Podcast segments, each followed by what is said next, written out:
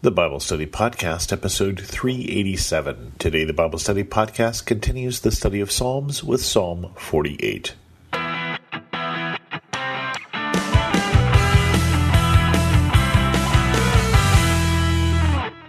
Welcome to the Bible Study Podcast. I'm your host, Chris Christensen. Not quite in full voice today, so this might be a little shorter episode. Psalm 48 is again a psalm of praise and again one of the songs of the sons of Korah. And it starts like this Great is the Lord, the most worthy of praise, in the city of our God, his holy mountain. Beautiful in its loftiness, the joy of the whole earth. Like the heights of Zaphon is Mount Zion, the city of the great king. God is in her citadels. He has shown himself to be her fortress. When the kings joined forces, when they advanced together, they saw her and were astounded. They fled in terror. Trembling seized them there, pain like that of a woman in labor. You destroyed them like the ships of Tarshish, scattered by an east wind. So the writers of the psalm are remembering the protection of God, and specifically the protection of God of the city of David, of this of Mount Zion, of Jerusalem, the city of our God and His holy mountain. I'm not sure exactly which particular attack on Jerusalem they are remembering or what the event is that caused the creation of this psalm. I certainly thought of the time during the reign of Hezekiah when the people are surrounded by the Assyrians and they're quite sure they're going to be destroyed, or at least the Assyrians are quite sure they're going to be destroyed, and yet the city is delivered by God. Not by the strength of its armies, but by the angel of the Lord. And if you're not familiar with that, that's coming from Second Chronicles 32 when Sennacherib threatens Jerusalem. And let me read some of that because we have some time today. After all that Hezekiah had so faithfully done, Sennacherib, king of Assyria, came and invaded Judah. He laid siege to the fortified cities, thinking to conquer them for himself. And skipping down a bit, later when Sennacherib, king of Assyria, and his forces were laying siege to Lachish, he sent his officers to Jerusalem with a message for Hezekiah, the king of Judah, and for all the people of Judah. This is what Sennacherib, the king of Assyria, says On what are you basing your confidence? Will you remain in Jerusalem under siege? When Hezekiah says, The Lord our God will save us from the hand of the king of Assyria, he is misleading you to let you die of hunger and thirst. Did not Hezekiah himself remove this God's high places and altars, saying to Judah and Jerusalem, You must worship before one altar and burn sacrifices on it?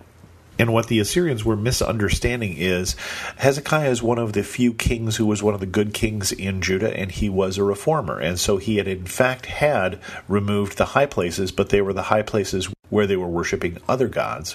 Sennacherib's officers go on to say that did any of the other gods of any of the other cities that they have conquered, any of the lands that they've conquered, protect them, and why would Hezekiah be any different? Well, the answer for that obviously is because Hezekiah is worshiping the one true God. Hezekiah is not worshiping a piece of stone, he is not worshiping a piece of wood.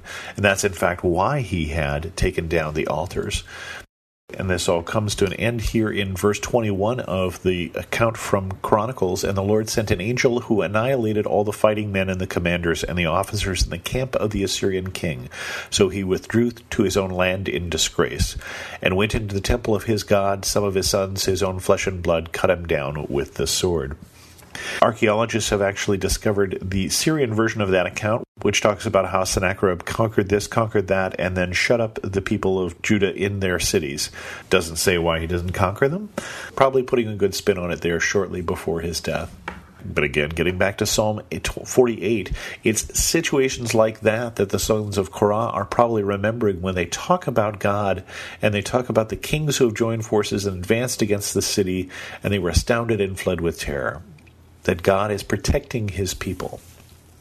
Destroy them like ships of Tarshish scattered by an east wind.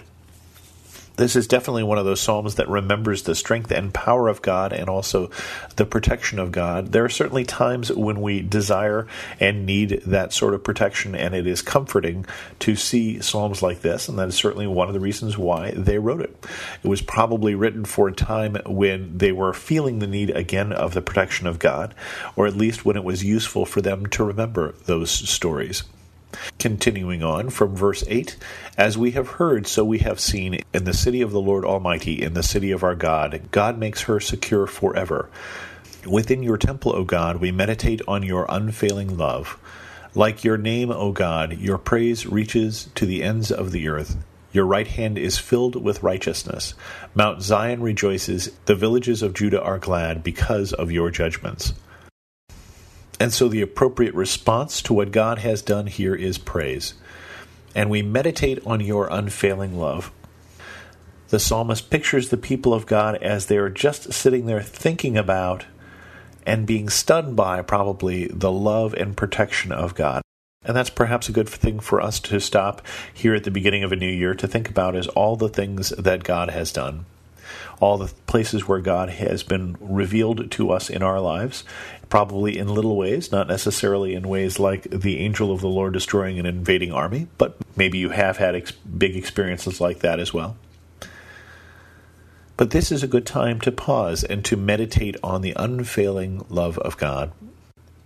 Walk about Zion, go around her, count her towers, consider well her ramparts, view her citadels, that you may tell them to the next generation. For this God is our God for ever and ever.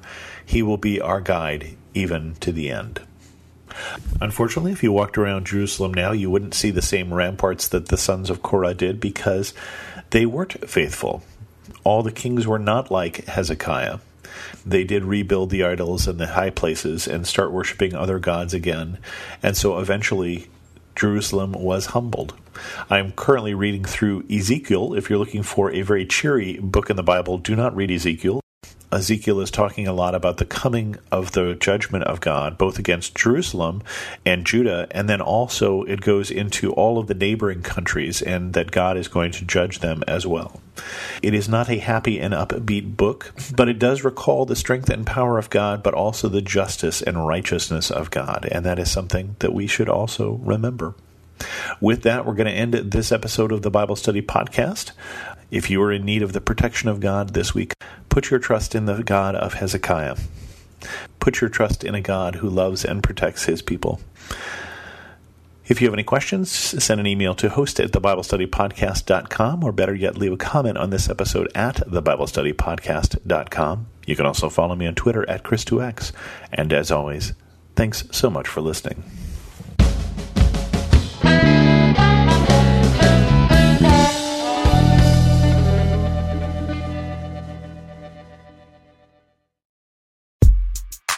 What happens when a writer and former history teacher goes toe to toe with his best friend, a nationally touring stand up comedian? Total carnage, that's what. Two men enter and two men leave because that's how it works. Actually, you get hilarious, real, and insightful conversations about life, history, culture, faith, and everything in between. Join me, comedian Johnny W., and my pal, author, and speaker John Driver for Talk About That at lifeaudio.com or wherever you get your podcasts.